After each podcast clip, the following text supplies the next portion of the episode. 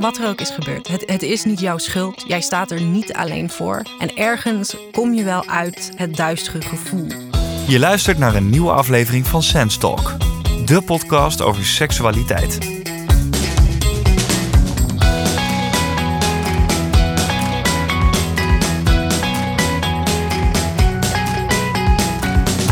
Sinds de MeToo-beweging is seksueel overschrijdend gedrag steeds vaker onderwerp van gesprek.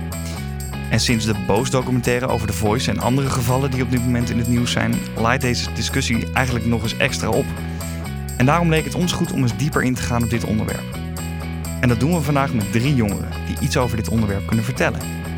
Melanie van 22, Thijs van 23 en Claudia van 25 jaar. Nog even een side note voor we beginnen. Mocht je nou zelf iets hebben meegemaakt op dit vlak waar je graag over wilt praten, dan kan dat via de website centrumseksueelgeweld.nl. En natuurlijk vind je alle hulp en advies via onze eigen website sens.info. Melanie, Thijs en Claudia, welkom. Dankjewel. Hoi. Fijn dat jullie hier zijn. Eerst even dat begrip, eh, seksueel grensoverschrijdend gedrag. Wat is dat volgens jullie? Claudia, kan jij daar iets over vertellen?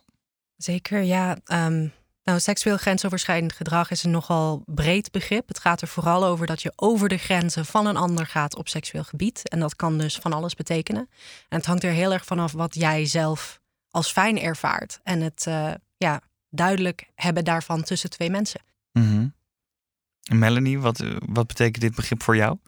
Voor mij betekent seksueel grensoverschrijdend gedrag dat een persoon op seksueel gebied over mijn grenzen gaat, dat er geen overeenstemming bestaat en dan kan het gaan om seksuele intimidatie of ja, in mijn geval verkrachting of ehm, ja, doordrammen wanneer je nee zegt dat iemand dat niet kan accepteren.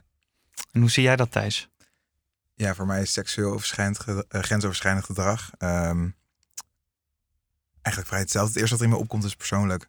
Het is iets dat super persoonlijk ligt. Mhm. Ehm, en eigenlijk elke actie die iemand uitvoert met toch wel een seksuele intentie. En wat zou dat kunnen zijn, bijvoorbeeld?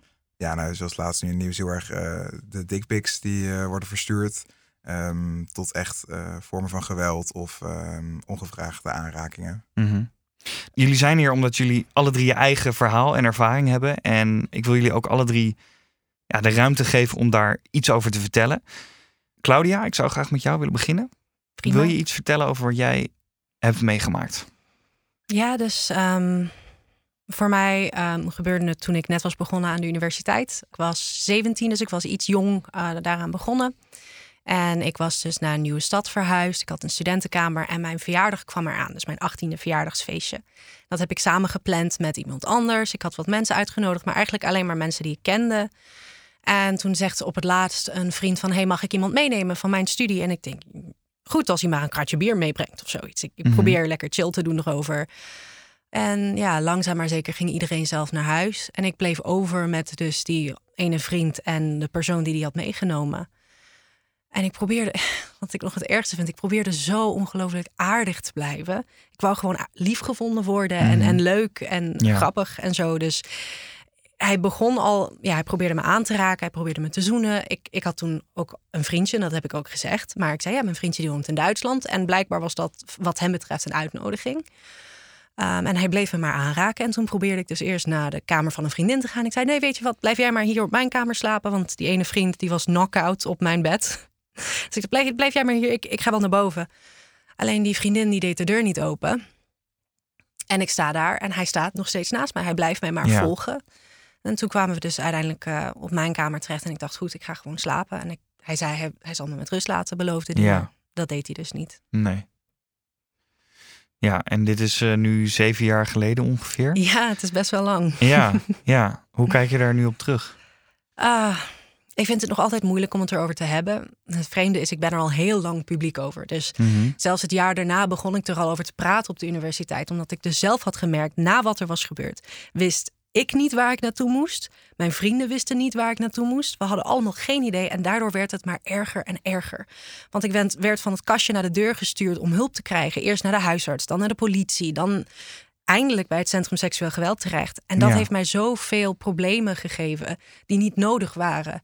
Daarbovenop zeker niet.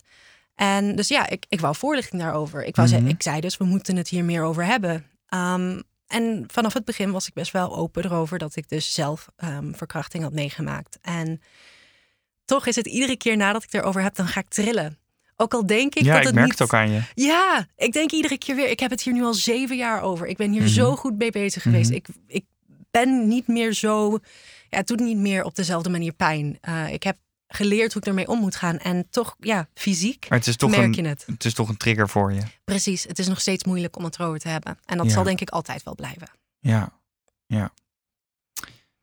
Dan is het extra moeilijk om te vragen, maar ik zou toch nog even terug willen naar dat moment dat dat gebeurt eigenlijk. Of eigenlijk vlak daarna.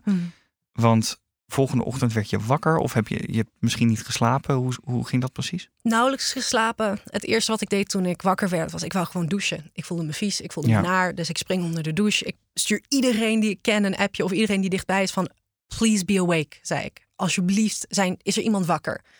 Ehm, en ja, eerst begrepen ze niet waar ik het over had. Ik zei gewoon er is iets, iets gebeurd dat niet moet gebeuren en ik begrijp het zelf ook niet helemaal. En de eerste reactie van iedereen was ten eerste ehm, ja, sommige mensen die vroegen hoeveel ik had gedronken. Was een van de eerste vragen die ik kreeg. Ja. Ehm, omdat ze dachten dat het gewoon een vreemde hangover was of zoiets. Dat ik raar reageerde. En anderen die gingen meteen de hele zware vraag stellen: ben je verkracht?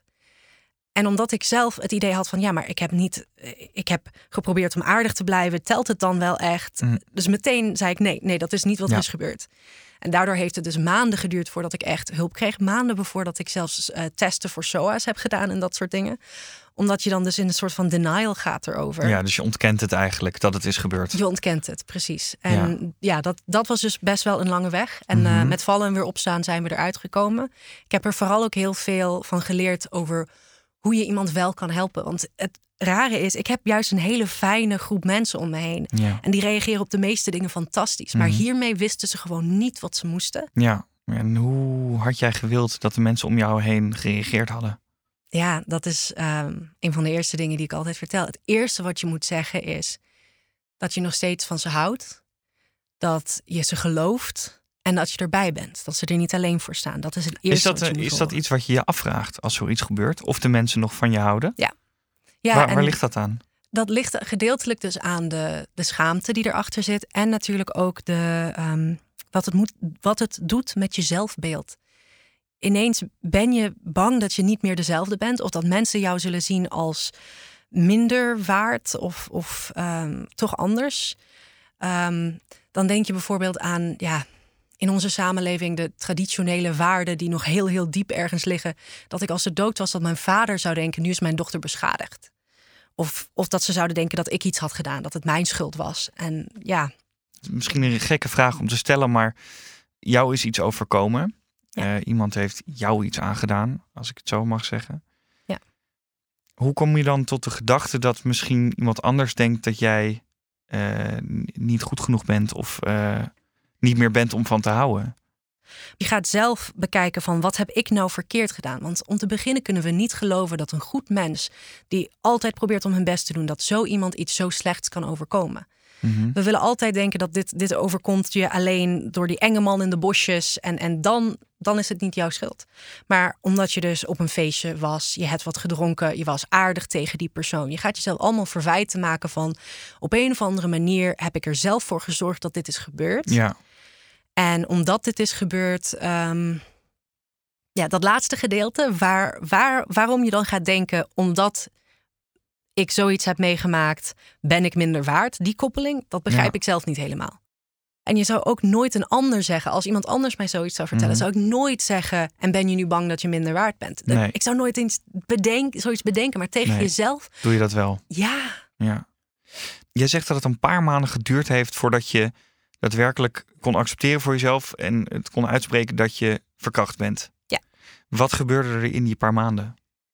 Nou, eens denken. Ehm, eerst was het dus dat ik probeerde om gewoon naar een huisarts te gaan. Ik zei, ik, ik wil een psycholoog en ik wil gewoon Mhm. dat er tests gedaan worden of iets dergelijks. En die zei meteen van, hier kan ik niks mee. Ik, dit is niet mijn probleem. Eh, ga naar de politie, daar krijg je alle hulp. Ik ga naar de politie. Ik wou mijn verhaal eigenlijk helemaal niet eens doen. Het was verschrikkelijk. Ik kwam in zo'n klein hokje terecht en ja, was voor mij een hele nare ervaring. Ja. En daarna horen ze je dus terug te koppelen bij een arts en bij een psycholoog. En dat deden ze niet. Dus toen hadden we nog steeds geen hulp gevonden. En uiteindelijk, via via, de vriendin van mijn zus eh, en nog iemand verder, die, die heeft gezegd van... hé, hey, er bestaat iets, het Centrum Seksueel Geweld. Probeer daar eens te bellen. Oké, ja. Tegen die tijd was het drie weken later. Dus dan val je eigenlijk buiten wat oorspronkelijk de tijdperk was... dat eh, ehm, Centrum Seksueel Geweld je aan kan nemen. Maar toch zeiden ze, weet je wat, we kunnen je doorverwijzen naar een psycholoog. En dan krijg je ook prioriteit op de lijst. En ik kwam toen dus eigenlijk bij een jeugdpsycholoog ook, omdat ik pas net 18 was geworden, echt net. Mhm. En daar begon ik met de eerste behandeling voor trauma. Dat was dus Ja. de EMDR-therapie. Ja. Dat is waar ze je helpen om de, op korte termijn die herinneringen in het lange termijn te krijgen. Want als eh, lange termijns geheugen te krijgen. Want als je iets traumatisch hebt ervaren, dan blijft het maar door je hoofd heen gaan. Dus je krijgt nachtmerries, je krijgt herbelevingen. En met die therapie kunnen ze ervoor zorgen dat dat net iets minder snel gaat. Dat je net iets meer zelf de controle hebt over Over je emoties. over je emoties en over wanneer je die herinneringen wilt zien. Ehm, dus dat, dat was eerst best een goede stap. Ja. Ehm, daarna ben ik gestopt, want ik dacht, ik ben beter. Ik wil beter zijn. Ik wil niet dat dit mijn leven blijft beïnvloeden. En daarin heb ik dus geleerd dat het echt vallen en weer opstaan is hiermee. Want ik ging dus naar een andere universiteit. Ik ben van stad verhuisd. Ehm, mijn vriend is bij me komen wonen. Ja. Het leek allemaal hartstikke Ja. goed te gaan. Dus je hebt je omgeving helemaal eh, zo ingericht als dat je het voor je zag. Ja, ik heb het voor, me, voor mijn eigen gevoel heb ik alles zo veilig gemaakt. En toch merkte ik toen, eh, ongeveer een jaar later, ik werd meer en meer bang en meer en meer teruggetrokken. Ik kwam mijn kamer nauwelijks uit, want ik vond ineens alles zo eng. Ik geloofde niet meer dat ik gewoon veilig over straat kon. Nee. En ja, en toen ben ik dus terug in therapie gegaan en daarmee is het langzaam maar zeker beter geworden. We zijn met de, de gevoelens van depressie omgegaan. We zijn met nog steeds teruggegaan naar die trauma. Dus het bleek uiteindelijk dat heel veel van die Mhm. gevoelens nog heel erg erbij zaten. Dat er dingen waren die ik zelfs. Ik was te bang om de eerste psycholoog alles te vertellen. Ja. Ik wou nog steeds. Ja, dus ik bleef maar dingen verbergen. Omdat ik dacht, als iemand het ziet, als iemand dit gedeelte van het verhaal hoort, Ja. dan zullen ze ineens denken: ik ben een leugenaar. Het was allemaal mijn eigen schuld. Oh ja. Dus dan, Ja. ja. stukje bij beetje ben ik meer en meer ervan toch gaan blootstellen. Toch, ja, die, die Ja. Confrontatie aangegaan. Vooral met dat idee van, maar ik wou zo graag aardig geworden vonden. Ik wou Ja. aantrekkelijk zijn. Ja. En ik schaamde me voor het feit dat ik dat wou. Hoe Mhm. durf ik dat? Dat, dat ik, ja. Ja. En om te verwerken dat dat niet erg is, dat je aandacht mag willen. Dat je, het mag zijn dat je wil dat mensen je aantrekkelijk vinden. Dat betekent niet dat ze iets tegen jou mogen doen of, of ja, over je grenzen mogen gaan Mhm, mhm. dat moest ik dus nog leren en mijn zelfbeeld weer goed, eh, goed krijgen. Dus je Ja. hebt eigenlijk heel lang rondgelopen met het idee dat het toch ergens je eigen, eh nou, tussen aanhalingstekens, schuld was. Ja. En eh, dat je iemand niet vals wilde beschuldigen. Precies. Mm. Ja. Het is goed gekomen door de manier waarop ik het heb gedaan. En vooral is het belangrijk om ervan te leren, niet per se dat je in één keer alles altijd open moet gaan vertellen. Nee. Maar dat het herstellen van zoiets, het weer beter worden, is een kwestie van vallen en weer opstaan. Ja. En misschien zal je nooit meer de oude zijn, Nee. maar je zal echt wel oké zijn uiteindelijk. Hey, en die jongen eh, waar het om gaat, Mhm. heb je hem ooit nog gezien? Nou, dat was. Wat is er met hem Oei, gebeurd? Dat was ook heel moeilijk allemaal. Ik heb hem de dag daarna meteen een berichtje gestuurd. Uiteindelijk dat het helemaal verschrikkelijk was wat er was gebeurd. En dat hij maar eh, ehm, geluk had dat ik er verder niks mee zou gaan doen. Die vriend die hem had meegenomen, die voelde zich natuurlijk heel slecht erover. En die zei, ik zal wel met een honkbalknuppel naar hem toe gaan. Ik zei, nee, doe dat alsjeblieft niet. Daar komt niemand verder mee.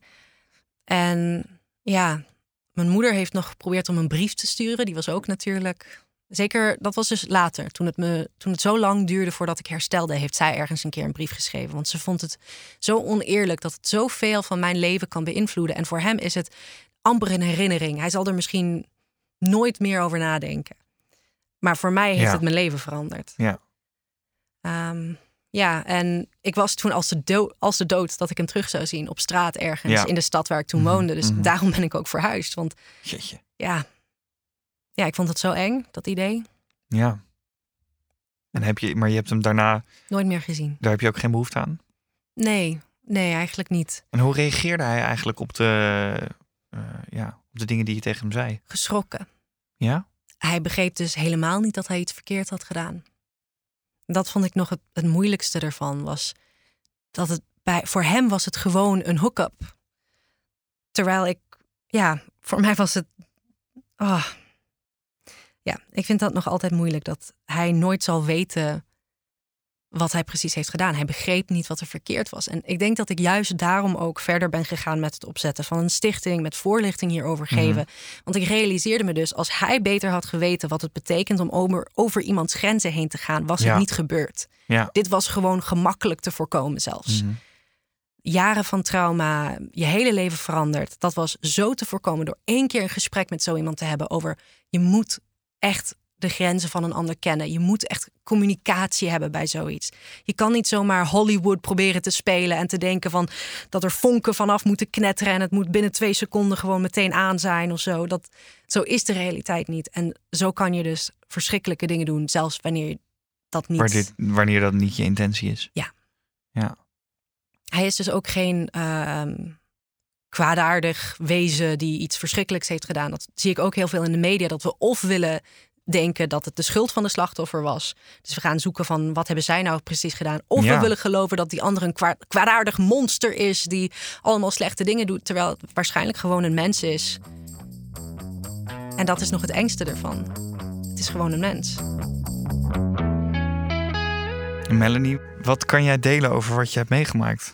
Ja, ik heb dus twee eh, wel heftige gebeurtenissen meegemaakt. Ehm, die wel een grote invloed hebben gehad op mijn leven. Mhm. En één was toen ik acht was. En de ander was twee jaar geleden. Dus dat is nog wel recent. Ja. En nou, toen ik acht was, ja, op de basisschool. ehm, het was een man die ik blijkbaar in vertrouwen heb genomen. Maar het is zo vaag en onderdrukte herinnering geworden dat ik dat niet meer precies weet. Ehm, ja, naast de basisschool was er dan zo'n ehm, Turks tokootje. En dan kon je van die goedkope snoepjes halen. En daar gingen we dan na school met z'n allen heen. En vanuit daar ben ik met deze man in vertrouwen meegegaan. Heeft hij me meegenomen wat je overal ziet. Wat je dan denkt van, oh ja, dat is eigenlijk niet zo. Bij mij is dat dan wel het geval geweest. Hoe bedoel je dat? Die heeft jou... Gelokt, Oh ja, eigenlijk meegelokt naar Ja. de bosjes. Ik weet nog precies de plek waar het was. Het is letterlijk ehm tien minuten van mijn moeders huis vandaan. Het was ook bij de bushalte, dus de bosjes ernaast. Daar ben ik eh, naartoe gelokt. En er zijn seksuele handelingen met mij uitgevoerd. Ja, zonder overeenstemming. Maar als je denkt, ja, ik was een achtjarig kind. Hoeveel kan ik zeggen over mijn eigen grenzen? Ja. Ehm, vanuit daar was het een soort van spel voor deze, voor deze Mhm, man. En mhm. had hij een, een tekst benoemd als... ja, je mag pas weg als ik het zeg. En daarna heb ik hem eigenlijk nooit meer gezien. Jeetje. Ja. Dus dit, je, kent de, je kende deze man niet. Hij heeft je gelokt, Ja, de bosjes ingetrokken en daar eh, dingen gedaan. Ja. Ja. Ehm, en wat gebeurde er vanaf dat moment? ja vanaf dat moment... eh, ik kan nu wel rationaliseren dat ik van geluk kan spreken... dat het zo dichtbij huis was. Want het kan net zo goed zijn dat ik misschien meegenomen zou zijn naar een andere stad... en dan kon ik niet naar huis gaan. Ja. Uh, dus ik kon makkelijk mijn weg vinden. En ik weet nog dat ik op het schoolpleintje ben gaan zitten en in huilen uitbarsten. Mhm, mhm. En er liep nog een dame langs en die vroeg hoe het ging, maar ik kon er niks, zeg, niks, niks over uitkrijgen. Ja, ja. Dus vanaf dat punt had ik. Was je het- in shock, denk je? Ja, ik, Mhm. denk, ik denk dat ik echt heel erg in shock was. Oké. Ja. Ja. Dus toen eh, zat je daar op dat schoolplein. Ben je uiteindelijk naar huis gelopen? Of, eh, Ja, ik ben uiteindelijk naar huis gelopen en heb er niks meer over gedeeld. eh. Je hebt het niet verteld. nee, En hoe lang heeft het geduurd voordat je daar iets over gezegd hebt? Ehm, voordat ik een vage uitspraak kon maken erover, was ik 18. Dus dat duurde tien jaren. Tien jaar lang. Tien jaar lang heb ik ermee gezeten, ja. Ja. In hoeverre heeft dat je die tien jaar beïnvloed? Nou, ehm, ik denk wel nadat ik thuis was gekomen, Mhm. dat zoals heel veel traumatische ervaringen, dat je ze onderdrukt en dat het ehm, pas na enkele jaren weer op gaat leven. En op het moment dat het ging opleven, had ik heel erg veel last van eh, stemmingswisselingen ook. En eh, ging ik eigenlijk ook in gedrag, was ik ontremd. En ik weet niet, mijn he- hele persoonlijkheid die veranderde. En die tien jaar lang, dat was een beetje op en af aan van... oké, wat is er mis met mij? Wat is er aan de hand? Ik snap dit niet. Wat moet ik nou doen? Ik weet niet waar ik naartoe moet. Ja. Ik weet niet waar ik terecht kan. Mhm. En uiteindelijk op mijn vijftiende ben ik via een vriendin, via een docent en dan naar een vertrouwenspersoon, naar een kinderpsycholoog gegaan. En sindsdien zit ik nog steeds in therapie. Ja. Jeetje. Dus dat druk je dan eigenlijk weg, zo tien jaar lang, Ja, in je herinnering. En op een gegeven moment merk je aan jezelf, er is iets. En dan moet je er eigenlijk bij jezelf achter komen dat dat het is geweest. mhm.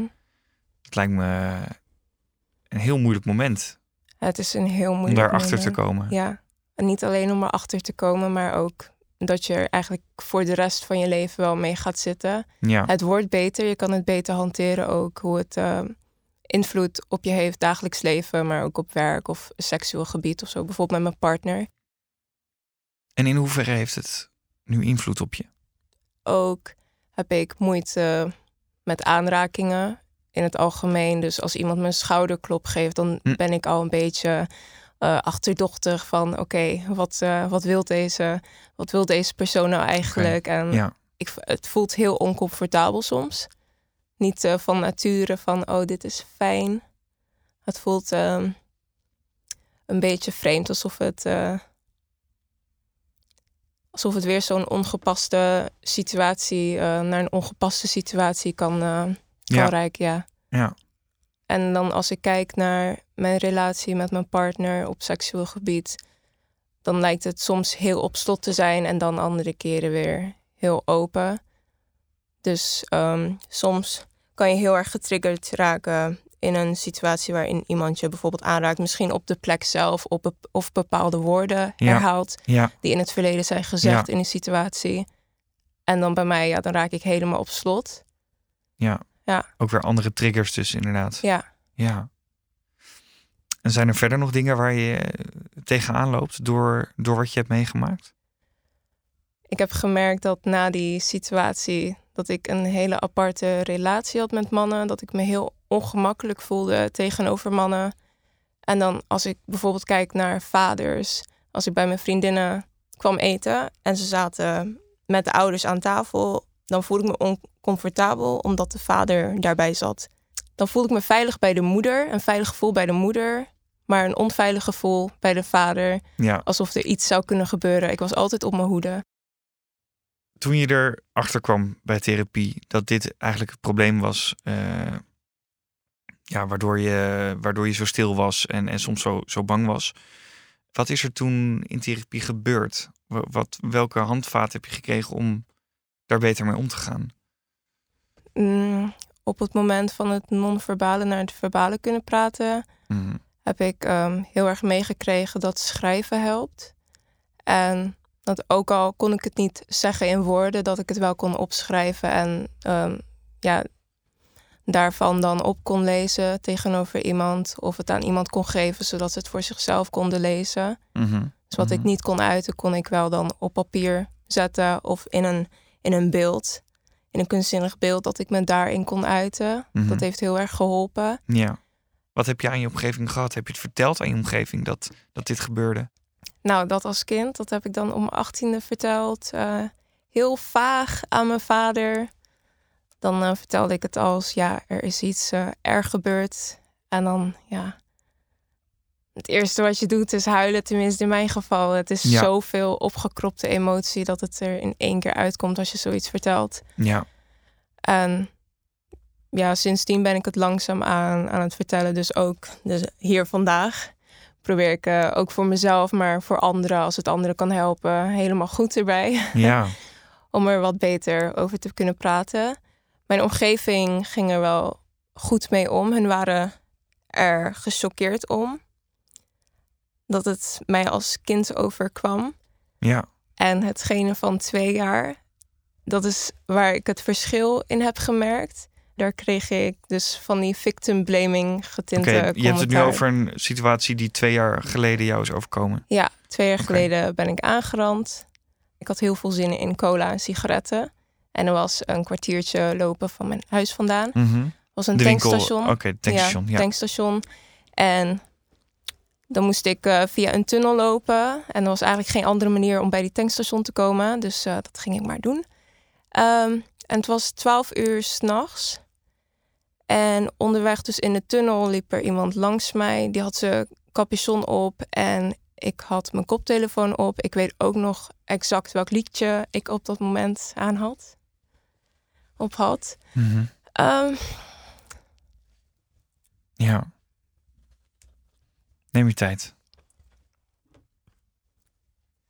Wil je even eh, wat water? Je hebt thee. ik heb thee. Helemaal prima, die thee. Ik wil sowieso even zeggen dat ik het echt van jullie allemaal enorm knap vind dat jullie hier zijn en dat jullie zo open zijn en, en hier met ons, even met mij over willen praten. Eh, dat vind ik heel knap. En eh, nou ja, nogmaals, je hoeft niks te vertellen wat je niet wil. Wil je verder gaan? Wat ja, is, ik eh, wil verder gaan. Het is Oké. gewoon zo zwaar, omdat ik zelfs het liedje weet. Ik weet wat ik aan had. Mhm. Mhm. Ehm, ja, ik, ik wist niet dat deze man zich had omgedraaid. Dus hij had zich omgedraaid en uiteindelijk ja, zat zijn hand bij mijn kruis. En ik schrok daarvan. Ik eh, begon te schreeuwen en hij rende weg. En op dat moment wist ik niet wat ik moest doen, eigenlijk. Mhm. Mhm. Ehm, ja, ik had niet de eerste gedachte van, oh, ik bel de politie, ik bel 112. Want ik wist, niet, eh, ik wist gewoon niet meer wat ik moest doen. Ik was gewoon Nee. in shock. Ja. Ehm, op dat moment, eh, die jaren, woonde ik begeleid. En dus ik had de begeleiding gebeld.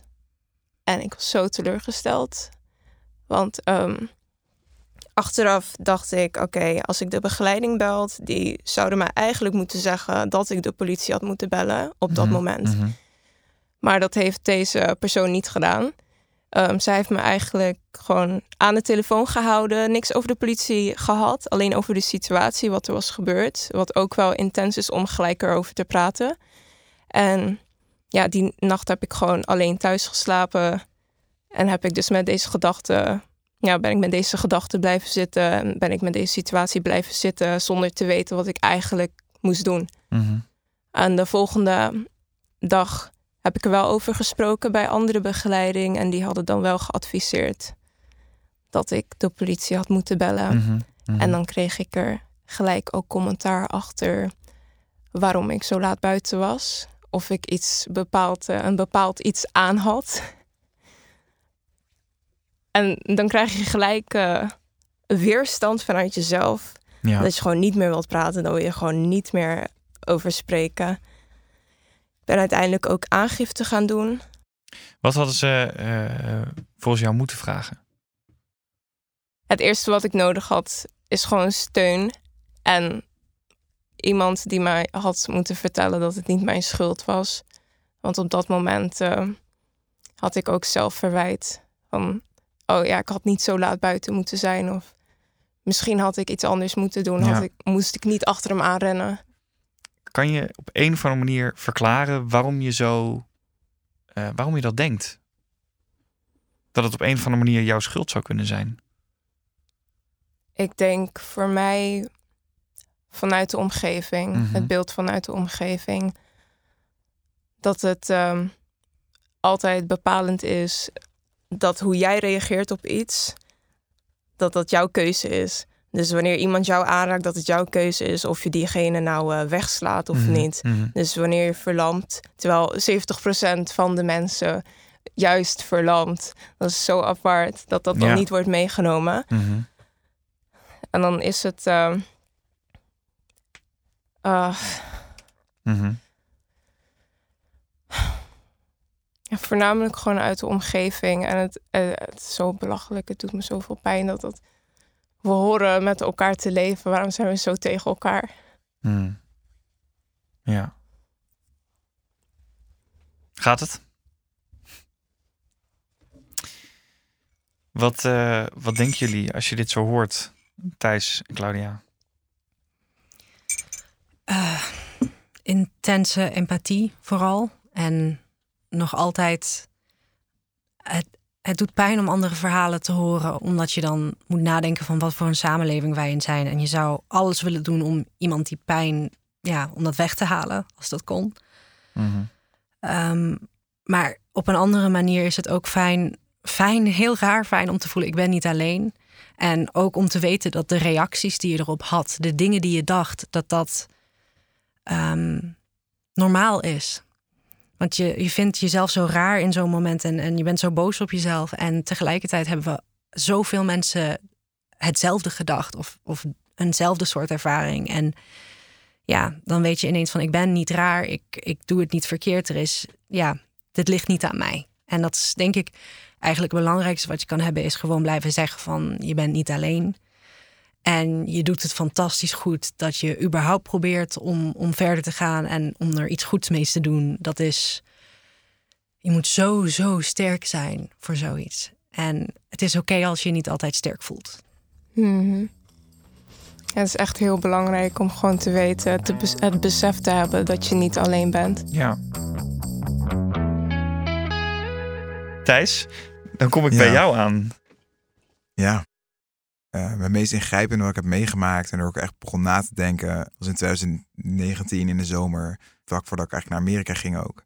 En ja, ik, het, het is ook wel een rare ervaring, omdat een soort van, toch op de een of andere manier, ging ik ook nadenken van het is mijn eigen schuld, maar ook omdat ik mezelf echt in zo'n situatie had neergezet.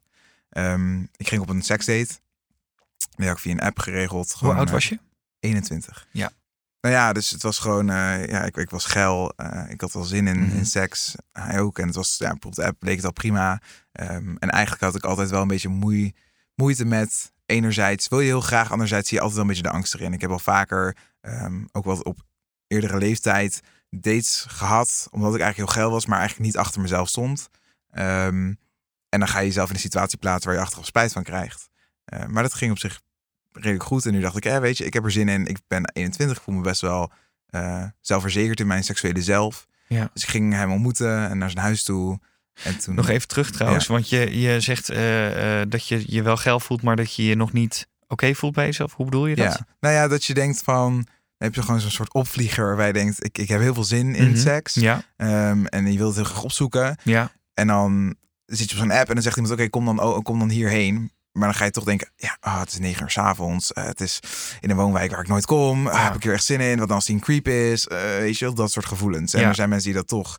Ik heb een andere, ja, ik heb wel een moment gehad dat ik toen wel dacht van, ah, ik ga gewoon. En toen heb ik al twee Dus ervaringen gehad die wat minder goed waren ook. ja. Ehm, waar ik achteraf heel veel spijt van had. En dat waren echt op vroeg, echt op vroege leeftijd wel een Mhm. beetje. Mhm. Ehm, dus ik was er altijd wel voorzichtig mee. Maar nu dacht ik, het is overdag, het Ja. is warm, ik Ja. heb zin. eh, ik, ik, dit kan wel. Ehm was ook niet te oud, zeg maar, per se. Dus het leek allemaal oké.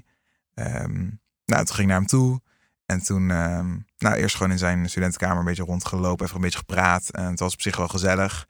Ehm, en toen eh, ging ik eigenlijk eerst op zijn schoot zitten. Een soort van, weet je, ik wilde gewoon de aanraking opzoeken. Maar toen was hij eigenlijk van, oh, hier heb ik eigenlijk geen zin in. Dus ik was, oh ja, oké, sorry. Toen ging ik naast zitten, geen probleem, sorry. Want dat was misschien mijn stukje, hè, dat, dat ik dacht oh, weet je, ik wil dat initue- initiëren. Maar dat, eh nou, had er nog Ja. geen zin in. Dus ik, prima, dan gaan we nog wel praten. Toen we het praten en opeens zegt hij, oh, fuck it, ik heb zin. Ehm, dus eigenlijk zoent hij mij meteen en we beginnen te zoenen. Ehm, en we staan op en eh, hij zegt eigenlijk gewoon van, hey, ik wil je hard neuken. Hij was meer van, toch van, ik wil je neuken. Ik doe het echt wel, ik wil je Mhm, neuken. mhm. En ik ben was wel van, oh ja, ik ben meer van de foreplay wel. En hij zegt, oh nee, daar hou ik niet van. Ik zeg, nou ja, ik, ik wel eigenlijk. Dus ik ben daar wel meer van. Hij zegt, nee, nee, het is echt veel beter om gewoon lekker keihard meteen te neuken. Zeg, nou, oké, nou, dus we gaan op bed liggen. Ehm, en toen, eh, ik lag op hem, zat op hem. En eh, nou, we waren vol aan het zweten. Vol aan het zweten, we liggen op elkaar. En eh, opeens, ja, hij wil eigenlijk bij mij naar binnen gaan. En ik zeg, yo, ehm, ik doe het liever met condoom, zeg maar. Laten we een condoom gebruiken, een condoom. Mhm. Ehm, en hij zegt, nee, nee, maar het is echt zoveel lekkerder zonder. En ik Oh. zeg weer, nou ja, nee, ik, eh, nou ja, nou, veel niet. lekkerder, Ja. dat wil ik niet. Zeg er van, nou ja, nee, ik zat een beetje, het is echt niet zo waar, kom op, dat is ook maar gewoon zo'n fabeltje. Zij zegt, heb je het ooit zonder gedaan? Ik zeg, nee, maar kom op, het voelt echt... En als je een dunne, als je een goede condoom koopt, dan uh, weet je, vele mensen kopen ook gewoon een goede condoom. Um, En zegt, nee, nee, het is echt niet lekker. En ik zeg, nou, uh, kom op, ja, ik vind het me boeit toch niet. Het is wel gewoon veiliger. En ik heb net getest en zo. Dus ik heb geen zin om weer straks, weet je wel, te moeten testen. En hij zegt, nee, maar ik ben, ik heb een paar weken geleden nog getest. En heb wel het weekend ervoor dingen gedaan. Maar er was echt niet zoveel bijzonders. Dus het kan wel. En ik heb niet eens condoom, zegt hij. Dus ik zeg, maar ik heb altijd eentje, in mijn tas zitten. Dus ik loop maar een tas te pakken. Maar hij zegt, nee, maar ik zit ook aan de PrEP. Dat zijn pillen voor anti-HIV, anti zoals je niet mm -hmm. HIV kan... Uh, ja kan krijgen. Dus ik zeg ja, maar dan kan je het mij nog wel geven. En hij zei nee, nee, ik ja. heb het ook niet geven. En je moet het ook maar geloven. Dat dat Precies. Nou, en hij liet zijn pillen zien. Dus ik dacht, mm, oké. Okay, nou. okay. Ik zat op. Hij zegt nee, kom, we doen niet. En ik zeg, nou, waarom, waarom niet? Hij zegt nee, kom, we doen het zonder. Het is echt zoveel lekkerder. En toen dacht ik, ja, wat ga ik nu zeggen? Um, ik lag helemaal naakt op hem, bezweet. Echt, het was knijterwarm. Dus Mhm. helemaal bezweet. En toen Mhm. dacht ik, ik had net les gehad over consent. En in eh, dat college werd heel erg yes means yes eh, aangeprezen. Van, vroeger was het no means no, nee betekent nee. Eh, maar nu zijn we meer naar model en consent gegaan. Waarbij een enthousiaste ja is ook een ja. Ehm, dus ik zat in mijn hoofd en ik dacht, ah, ik heb eigenlijk geen zin in. Maar ah, ik heb al andere, meerdere ervaringen gehad waar ik het niet zo fijn vond. Dus ja, daar gaf ik mezelf ook de schuld van. Maar oké, Matthijs, als we nu ja zeggen, dan is het ook een ja, zei ik tegen mezelf. Ik zeg ja, maar willen we dit dan? Ja, nou, eh, ja, als ik een ja zeg, is het ja, zei ik tegen mezelf. Als het ja is, is het ja. En dan kan je dus straks ook geen spijt krijgen. Dat zei ik echt tegen mezelf. Op dat Mhm. moment in mijn hoofd ging die discussie gewoon. Toen dacht ik, als ik ja zeg, mag ik ook geen spijt hebben. Want dan zeg ik nu gewoon ja. Oké, prima dan, zei ik tegen Ja. hem. En toen was hij nice en toen wilde hij maar inschrijven. Zei ik, heb je dan tenminste wel glijmiddel? En toen zei hij, nee, nee, heb ik ook niet. Maar het gaat wel zo. Het lukt wel. Nou, dat was niet zo. En toen eigenlijk gingen we gewoon, eh, ja, penetratie neuken. Ehm, en hij ging eigenlijk best wel heel hard tekeer. Ehm veel meer dan dat ik normaal gewend was, ben of lekker vind eigenlijk. Ja. Ehm, en ja, in mijn ja, het lijkt, bleek best wel heel lang te duren eigenlijk. En ik herinner mezelf ook alleen maar liggend eigenlijk. Dus dat is toch een soort herinnering die je jezelf, Ja, die je zelf gecreëerd hebt eh, qua beeld. ja. En toen, ehm, nou daarna was het soort van klaargekomen. Uh, ging naar het toilet. Eh, ik had best wel veel pijn eigenlijk ook. Ik Mhm. bloedde ook echt heel erg. Veel meer dan ik Mhm. normaal zou doen. Ja. Ehm, en toen hebben we nog wel, ja, nou, dat hebben we nog wel daarna op bed gelegen. Best wel lang. Gewoon gebleven. En het was, ik dacht van mezelf dat ik het gezellig vond. Maar ik was meer een soort van, hij vertelde gewoon heel veel grote verhalen. En hij was al een stukje ouder, had veel meer ervaring dan mij. Ehm, ook echt veel meer met orgies en whatever. Dus hij was gewoon veel meer, ja, mhm. Had meer ervaring. Ja. Nou, ik vond het wel interessant om aan te horen. Zeker als toch wel ja, jonge gay zijnde. ehm, Mhm. Was het wel interessant. En toen ging ik weg. En toen dacht ik eigenlijk wel meteen... Enerzijds zat ik op een soort high van... Oh, je hebt weer seks gehad of zo. En anderzijds dacht ik wel van... Hey, ik wil ook wel meteen douchen. Ik dacht, ook, ik moet gewoon even meteen Ja, douchen, zeg maar. ja. En toen bleef hij heel erg appen. Ehm, en hij zat helemaal van... Oh, hij vond het zo lekker en zo leuk. En ik merkte eigenlijk al alles aan die aandacht die hij me gaf van... Eigenlijk niet. Ik hoef geen tweede keer van mij. Ik heb het niet zo ervaren, Nee. obviously. Of niet Ja. zo goed. En toen, ehm, nou ja, toen had ik ook nog eens een SOA gekregen de week erop. Ehm, geen idee van wie. Want er waren nog drie andere mensen, maar ze Mhm. allemaal zeggen ze nee. Dus ik weet geen idee van wie het ooit is, heb ik het gekregen. Mhm. Toen dacht ik, oké, het was allemaal mijn schuld. En ik, ik, ik kon het gewoon niet echt goed verwerken. Ik probeerde weg te kroppen. En ik merkte wel dat het naar was geweest. Ik had het niet gewild. Ik wilde Mhm. de ervaring niet. Dus ik Mhm. voelde me ook gewoon zo van, het was gewoon een slechte ervaring. En ik probeerde het wel gewoon, op, vooral op dat moment, ik was heel erg gaan rationaliseren de hele tijd. Hey, het was gewoon, oké, maar het was maar een ervaring. Het was maar één keer slecht. Eh, soms heb je gewoon slechte ervaringen. Dat kan altijd, weet je wel. Ehm, maar ja, als ik ook met mensen over sprak, dan zat ik gewoon, ja, het was gewoon echt vies. En ja, het klopte gewoon niet en whatever. Maar nog wel zat het in mijn hoofd. Ik zei ja. Want yes means yes. Ik lag op hem en was bezweet. En ik durfde niet weg te gaan. Ten eerste, ik wist niet dat je consent kon intrekken. Fun fact. Je kan dat wel doen. Daarnaast ook, ja, ga, wie, ik heb nooit geleerd dat als ik naakt op iemand zit en zo. Je bedoelt, je kan ja zeggen, maar je kan daarna ook weer zeggen... nee zeggen. Maar ik durfde ook Ja. niet weg, zeg maar. Want Nee. ik had ook niet echt aan, ik had wel aan gedacht. Maar ik dacht van, ja, ik ga nu ook niet weg. Ik lig naakt op hem, Mhm. bezweet. Ja, Mhm. ga ik nu dan zeggen, oh, toch, toch niet? En Mhm. ik ga gewoon weg? Ik was Ja. al bang wat hij er dan van vinden. Ja. Ehm, En kennelijk had jij dus voor jezelf bedacht, als ik nu ja zeg, dan, Dan- heb ik ja gezegd. Dus dan hoef ik me er ook niet naar over te voelen. ja. ja, of als ik me naar over voel, is het echt je eigen schuld. Maar ja, nogmaals, wie leert je wanneer je wat moet voelen en wat je, grenzen zijn? Toen opeens dacht ik, omdat iemand anders tegen mij had gezegd dat ik er ook niet oké over mocht voelen, bracht het heel veel op Het eigenlijk. kan daardoor los bij Ja, jou. Ja. Ik, kan ook, ik ben niet zo goed in het lezen van mijn eigen emoties af en toe. ja. Want je hebt ook geen zin in al die trauma en al die emoties en al die. Want ja. eh, eh.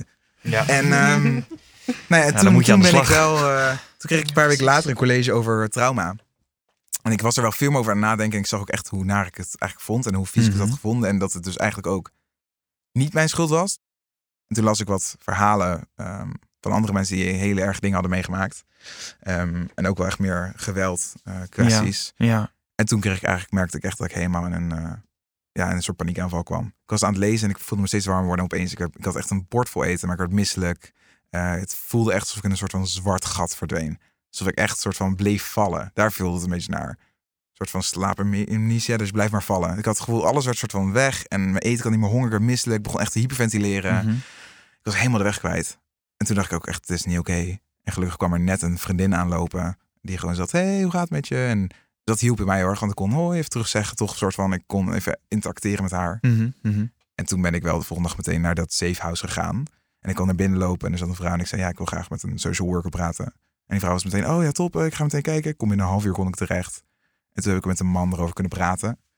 Ehm, ja, en daar brak ik wel aardig. Hmm. En ik heb met hem de hele situatie besproken. En ik wilde ook vooral van hem horen of zo, van wat er was gebeurd. Ja. Ik wilde een soort van confirmatie van hem, ja, je wilde hem de feiten, bij hem de feiten neerleggen, bij de zodat, professional. zodat hij er wat van kon maken, Ja. zodat jij ook weet. En wat was het dan? Ik wist niet wat het was, want het was geen verkrachting, het was geen geweld. Ehm, ik wist ook niet wat het was. En toen zei hij wel van, nou, het, het valt onder coercion. Eh, het zou dichtstbij komen bij dwang. Mhm. Eh, maar het was geen ja, dwang, want enerzijds wel, want hij, ging, hij heeft het vaker gevraagd. Want ik zei al van het begin nee. Ehm, maar het was meer ja, een soort overhalend. Ja. Hij heeft me overgehaald om iets te doen wat ik niet wilde. Nou, dat heeft mij toen heel veel gedaan. En daarna heb ik het wel ja, goed kunnen bespreken. Heel veel gaan schrijven. Vooral heel erg uitgebreid, allemaal opgeschreven. En of daar eigenlijk ging het wel... eh, ja, heb ik het wel goed kunnen in context kunnen plaatsen. En ben ik er wel heel veel sterker van geworden, merkte ik wel. Want nou, toevallig drie weken daarna lag ik met iemand in bed. En s'nachts, uh, terwijl ik sliep, dacht diegene dat hij wel aan mijn piemel kon zitten. Vaker. Terwijl ik vaker zijn hand wegsloeg. Mhm. Ehm, want ik was met, met iemand mee naar huis gegaan vanuit een club. Mhm. Ehm, en dat was toen ook wel een soort van herbeleving. En de volgende ochtend heb ik het wel besproken met hem. Op een luchtige manier. Een soort van proberen van, eh, heb je wel doorgehad wat je vannacht hebt gedaan? Maar ja, hij was heel dronken. Dus had er eigenlijk niks meer van meegekregen. Dat zijn zeg maar de meest tastelijke dingen die ik heb meegemaakt. Ehm, naast de dingen die ik, ik weet niet hoe jullie dat mede ehm, interviews hier, hoe jullie dat in de clubs hebben. Want ik heb wel vaak ook nare ervaringen in clubs. Mhm. Ook Mhm. van hetero's. Dat ook hetero meiden of zo mij lastig vallen. Ehm, of hetero mannen. Die dan met je flirten omdat je gay bent, vinden ze leuk. En dan toen uh, knijpen ze opeens je vol in je tepel of in je kruis. Of laatst twee hetero meiden zonder me aan te kijken heel lang over me te praten. Liepen ze naar me toe. Kneep ze heel hard met mijn tepel, twee keer. Lachten ze. Praten ze iets, ik hoorde ze niet. Kneep ze weer met mijn tepel en toen liepen ze weg. Dat soort situaties. Mhm. Ja, dat maakt mij echt heel boos. En ook omdat je al één keer iets hebt meegemaakt dat je autonomie zo erg aantast. Is dat meteen een soort trigger. Dat je denkt, Ja, ja, en tegenwoordig word ik vooral boos om. ja. En dan ga ik ook wel echt, ja, dan. Maar schiet je, dan, schiet je dan ook terug in diezelfde... Komt diezelfde herinnering dan weer boven? Als, ehm, eh, nou, als er voor dat mij- soort dingen gebeuren? Voor mij heb ik de ene herinnering, maar dat ergens ook wel goed kunnen afsluiten, Mhm. deels. Wel toen ik hem een half jaar later zag lopen ergens, dat echt mijn hele maag omkeerde. Oh ja. Oh my god, ik kreeg echt een Mhm. hele, ik dacht echt, terwijl ik Ja. echt, ik ben best wel een zelfverzekerd persoon, maar Ja. dit was echt, ik zag hem en ik dacht, oh my god. Heb jij hem nog eh, geconfronteerd? Ik heb het Niet gedaan? afgesloten. Geen behoefte aan gehad? Nee, ik, en ik zie hem nog af en toe soort van op Instagram of whatever soms wel voorbij komen. Of op dating apps of zo. Mhm. Maar nee, niet. eh, ik heb daar geen behoefte aan. Hoe zat het met die schuldgevoelens? Jij had eigenlijk vanaf het begin af aan al het idee dat het eigenlijk oké was. Totdat het langzamerhand eigenlijk eh, een beetje inzinkte dat het helemaal niet oké was. En dat, Ja. het, dat- dat hij gewoon je grens is overgegaan. Ja. Ehm, waar, zoek jij, waar zocht jij in eerste instantie de schuld? Ja, bij mezelf. Al helemaal omdat ik zo zelf zo duidelijk Mhm. zogenaamd ja had gezegd. Mhm. Na een discussie van 10 minuten. Mhm. Ehm, dus ja, ja, bij jezelf, je denkt gewoon, ja, eh, ik, ik, ik, ik- En ook vooral omdat ik mezelf in die positie had gezet. Ik was zelf op die grinder date gegaan. Ik was zelf, weet je wel, ik ben zelf naar zijn huis toe gefietst. Mhm. Dus het kan aan niemand anders liggen dan mij. Met het idee om seks te hebben natuurlijk. Ja, met het idee om seks te hebben. Ja. Ehm, en ik heb het zelf ook geïnitieerd. Geïnitieerd. geïnitieerd. Ja, ja. Dus dat maakte de situatie soort van nog een soort van. Ja, soort van daarin ook dat ik toch wel mezelf de schuld gaf. Ook van een soort van. Ja. Ja, rationeel gevoel of zo, zeg maar. Omdat het ook zo gewoon Mhm. lijkt. Mhm. Ehm, en daardoor denk ik dat ik de gevoelens van hoe ik me echt voelde. En ook mezelf de schuld gaf van vooral dat moment zelf. Ook Mhm. minder zag. en Ja. voelde. En Ja. ik weet dat het niet mijn schuld is. Want daar zat ik zo mee. En gelukkig kon die man mij dat vertellen. Van, nou, het was niet zijn schuld. Precies, want het is nu 2,5 jaar geleden. Hoe, Ja. hoe kijk je er nu tegenaan? Ehm, die situatie zelf.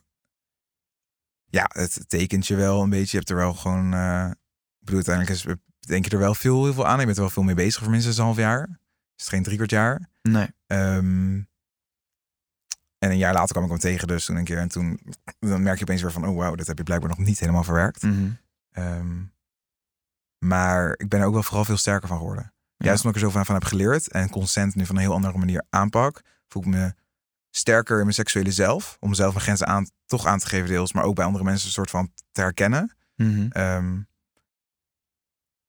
maar ook ja, dus dat andere dingen die nu niet meer. Dat, dat ik nu sneller ook door juist die kort kleine dingen, zoals als wanneer iemand een dik een dikpik stuurt. Of wanneer iemand eh, weer eens aan mijn tepels komt in de club.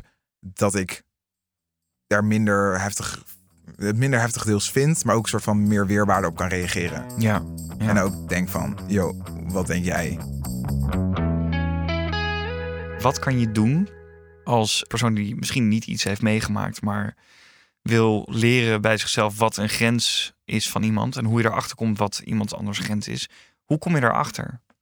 Nou, het grootste wat je kan zeggen is actief communiceren. Wat ik ook al zei van dat, eh, dat idee van Hollywood, dat we op tv zien dat het allemaal zonder woorden gebeurt en het is puur gevoel.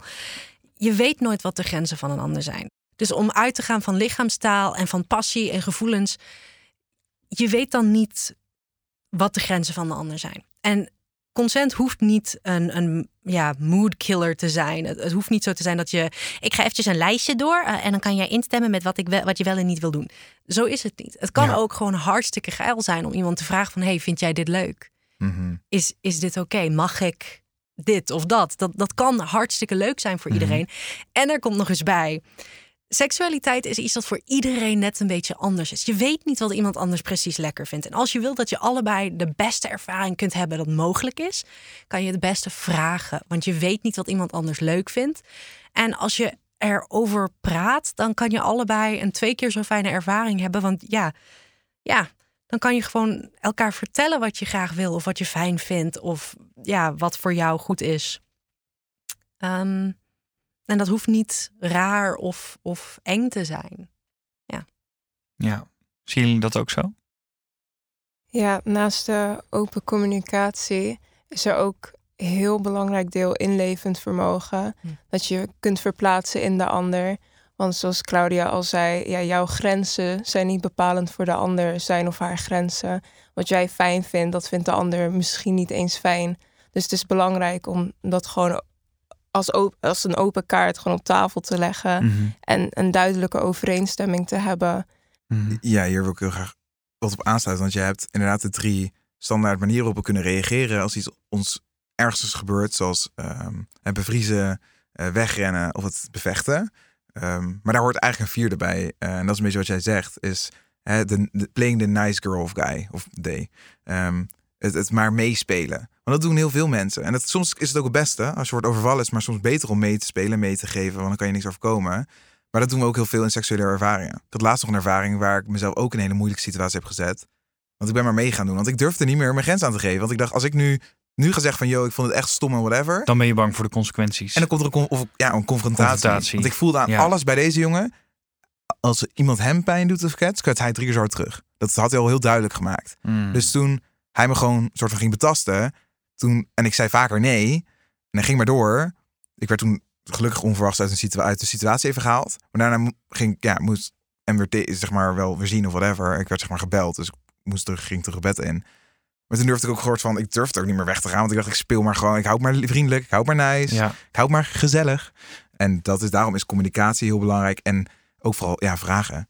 En er Ja. is niks, inderdaad, wat er net Klein net zegt, het, is, het kan super geil zijn. En het is Mhm. alleen maar fijn. Het is alleen maar fijn, want voor seks, dat zien mensen ook niet. Voor seks moet je relaxed zijn. Seks kan niet, als je, dat is een punt voor performance anxiety bij jongens, eh, dat je de piemel niet omhoog krijgt, omdat je stress hebt. Mhm. En zelfs bij vrouwen, je kan niet goed nat worden, je kan eh, geen fijne penetratie ontvangen, ehm überhaupt ervaren, ehm, als je gestrest bent. Het lichaam moet in een relaxed fase zijn. Dus het is alleen maar fijn hoe meer jij vraagt van, hey, vind je het, vind je heb je zin in seks? Heb je zin, vind je het lekker of vind je dit niet lekker? Eh, vaak als je iets vraagt, dan denkt iemand al, oh, fijn dat iemand het vraagt. Oh, Mhm. open. Eh, ja, nee, ik vind het helemaal prima. Dan is het oké, chill.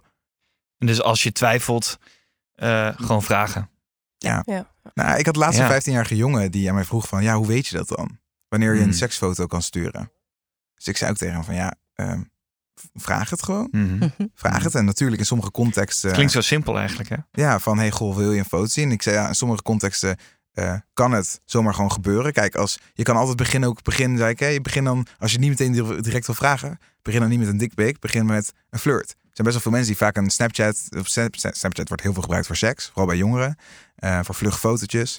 Stuur dan gewoon eerst, weet je wel, een, een, ja, noem ze een thirst trap. Zo van, hey, een good night met dat je gewoon in bed ligt of zo. En als diegene dan erop ingaat en zegt van, oh, wat heb je aan of whatever. Zo kan je het ook vragen. Ja. En dan is het veel makkelijker om een grens aan te geven. Maar Mhm. zelfs dan, hè, ik zou ook tegen hem, je kan er nog steeds over ingaan. Maar hoe meer je het vraagt. En het is toch wel, ja, ik zou ook van, ja, hoe, hoe hij zei, hoe meet je zo'n Mhm, situatie? Ik zeg, mhm. ja, door die vragen of...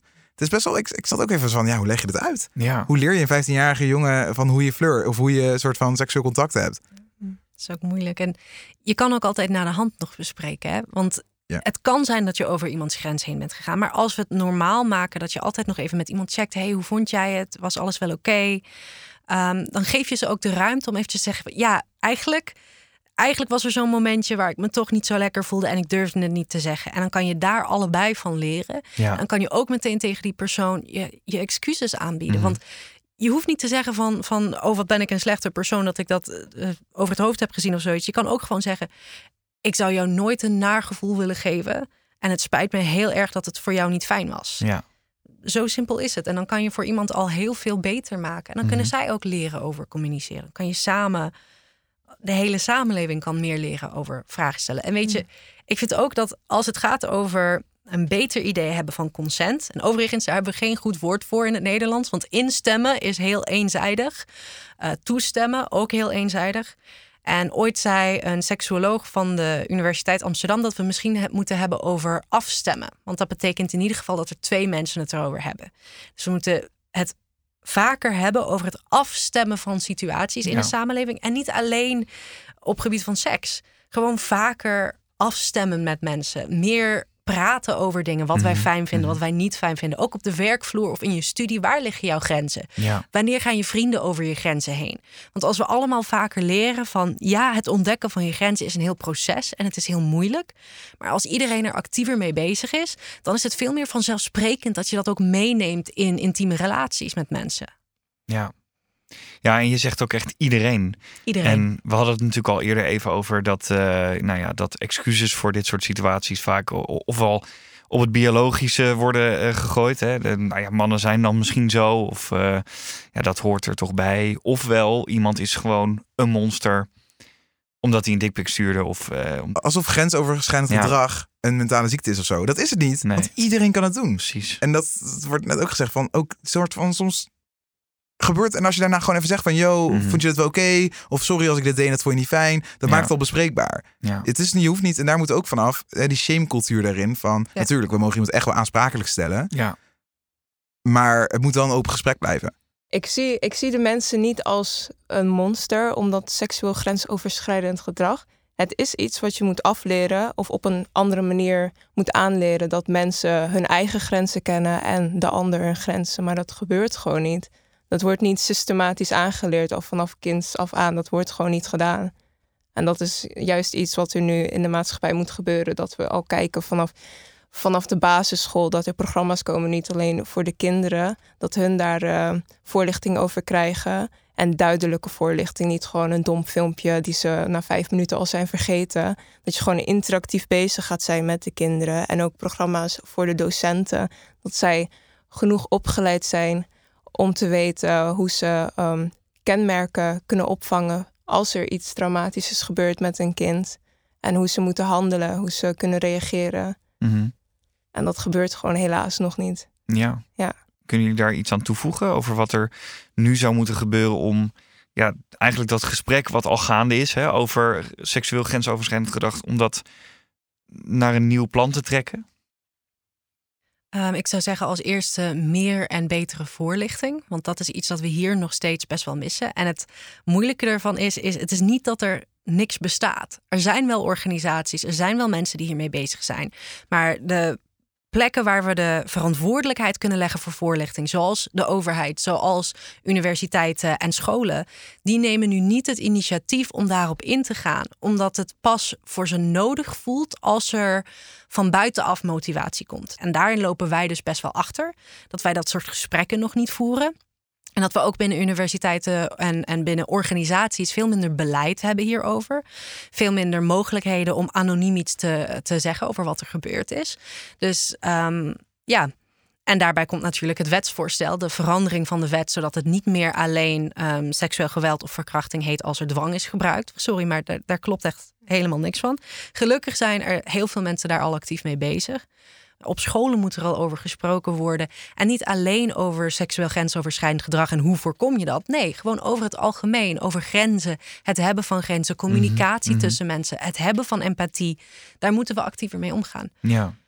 En daarbij moet ik dan natuurlijk wel vermelden dat ik kom vanuit een, een stichting die ik zelf eh, samen met medestudenten heb opgezet. Die Mhm. voorlichting geeft over seksueel geweld in universiteiten. En hoe lang we ook al bezig zijn, je komt er maar niet doorheen als mensen niet het gevoel hebben dat ze er iets mee moeten doen.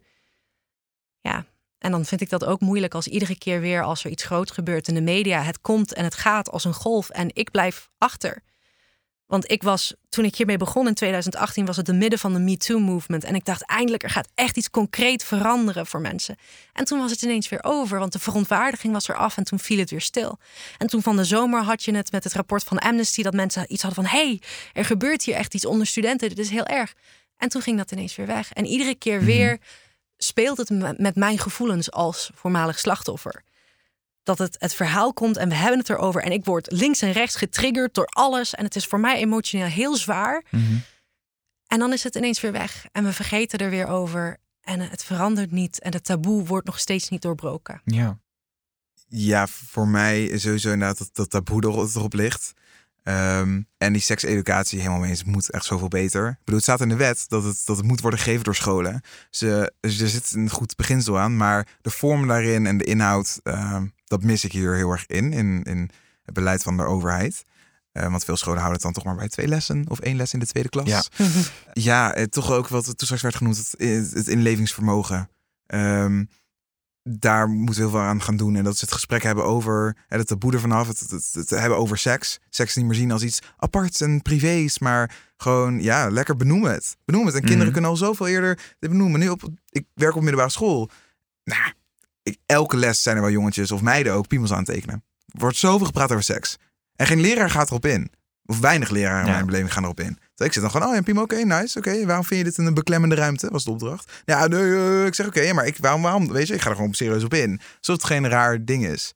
En ook daarin, ja, verhalen delen toch. Ehm, ik schrijf er ook zelf heel veel over in een blog. En daarmee probeer ik ook mijn soort van de moeilijkheidsgraad Mhm. ervan in te zien. Ja. Ehm, Waar, wat, wat voor blog is dat? eh, ja, een blog eigenlijk waar ik eh, deels fictieverhalen schrijf. Eh, pornografie en zo. Mhm. Maar eh, gewoon deels gewoon een soort van essays schrijf over ehm, dingen die me opvallen. Over hoe ik... Nou, eh, vertel, waar kunnen mensen het vinden? Oh, het heet Thoughts bij Thijs. Thoughts, gedachten bij Thijs. Wat bij Thijs. Ja, Nou, eh, dikke tip voor de luisteraar. Oh, daar komt dat van mij ook bij. Ik heb het nog niet benoemd en dat moet Vertel, ik eigenlijk wel vertel. doen. Ja. Het heet Stichting Our Bodies, Our Voice. Dus het is ook eh, open voor internationale studenten. Er staat best wel veel informatie in het Engels ook. En heel veel links naar Mhm. andere plekken waar je naartoe kan voor hulp. En we hebben ook een, een toffe Instagram waar heel veel belangrijke goede dingen worden gedeeld. Dus eh, dat is at Our Bodies, Our Voice. Over de Star Voice. Melanie, heb jij nog iets te pluggen? Want Ik dit is het moment eh, kennelijk. Ik heb niks te promoten hier, echt. Sorry. Geen boek aan het schrijven of iets. Nog niet, of, nog niet. ah, oké. hey, voordat we eh, afsluiten. ehm, ik heb eigenlijk nog één vraag. Voor iedereen die eh, nu zit te luisteren en misschien zelf eh, ja, nare ervaringen op dit vlak hebben meegemaakt, of misschien mensen kennen die daar mee te maken hebben op dit moment. wat willen jullie hun meegeven, Melanie? Ik begin even bij jou. Ik dacht gelijk aan ehm, luisteren zonder oordeel. Echt, luister gewoon zonder dat je al een gedachte vormt of een oordeel vormt over wat degene naast jou, jou vertelt over hun ervaring. En voor iemand die het heeft meegemaakt, als het niet lukt om te vertellen, probeer het op te schrijven. Al is het niet voor een ander dan voor jezelf. Ehm, verbrand het, verscheur het. Haal het gewoon los uit jezelf, zodat je niet alleen mee zit. Ja. Ja. Thijs? ja, ik zou vooral willen meegeven dat wat er ook gebeurt, ehm, het is jouw recht om iets niet lekker te vinden of niet fijn te vinden. Ook al is dat iemand je in je kont knijpt in de club, als jij dat niet fijn vindt, heb jij het recht om dat niet fijn te vinden en daar ook iets over te mogen zeggen. Het is aan jou om te bepalen wat- wat jouw grenzen zijn. En daar heeft niemand iets anders over te zeggen. Niemand. Dus dat maakt het ook lekker eigenlijk soms misschien heel luchtig. Dus je hoeft er bijna niet over na te denken. Het is jouw, het is jouw grens. En eh, voor de rest gewoon veel over praten. Ja. Deel het met je vrienden. Een support system opbouwen om je heen om daar eh, over te kunnen praten. Claudia? Ehm, ik denk dat het grootste wat ik zou zeggen is: het is niet jouw schuld. Al had jij poedelnaakt door de gang lopen te banjeren, dat geeft niemand het recht om over jouw grenzen heen te gaan. Het is jouw lichaam. En wat er ook is gebeurd, het, het is niet jouw schuld. Jij staat er niet alleen voor. En ergens kom je wel uit het duistere gevoel. Ik kan niet zeggen dat het helemaal alt, voor altijd weggaat, maar je komt er wel doorheen en je bent sterk genoeg om er doorheen te komen. En tegen degene die voor het eerst het verhaal hoort van iemand die ze kennen, zou ik zeggen als belangrijkste: wees geduldig.